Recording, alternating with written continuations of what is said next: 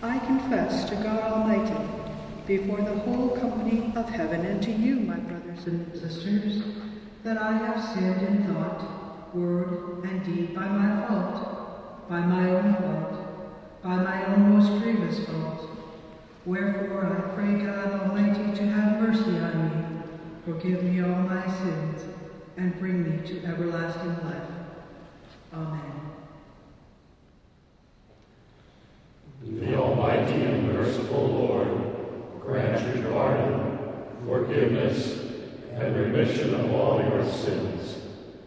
Amen.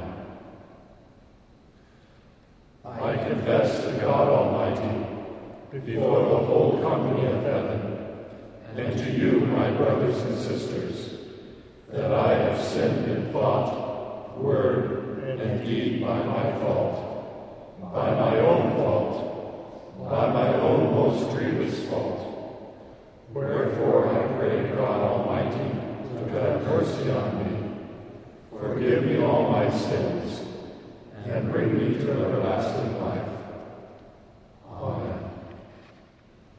The Almighty and merciful Lord grant you pardon, forgiveness, and remission of all your sins.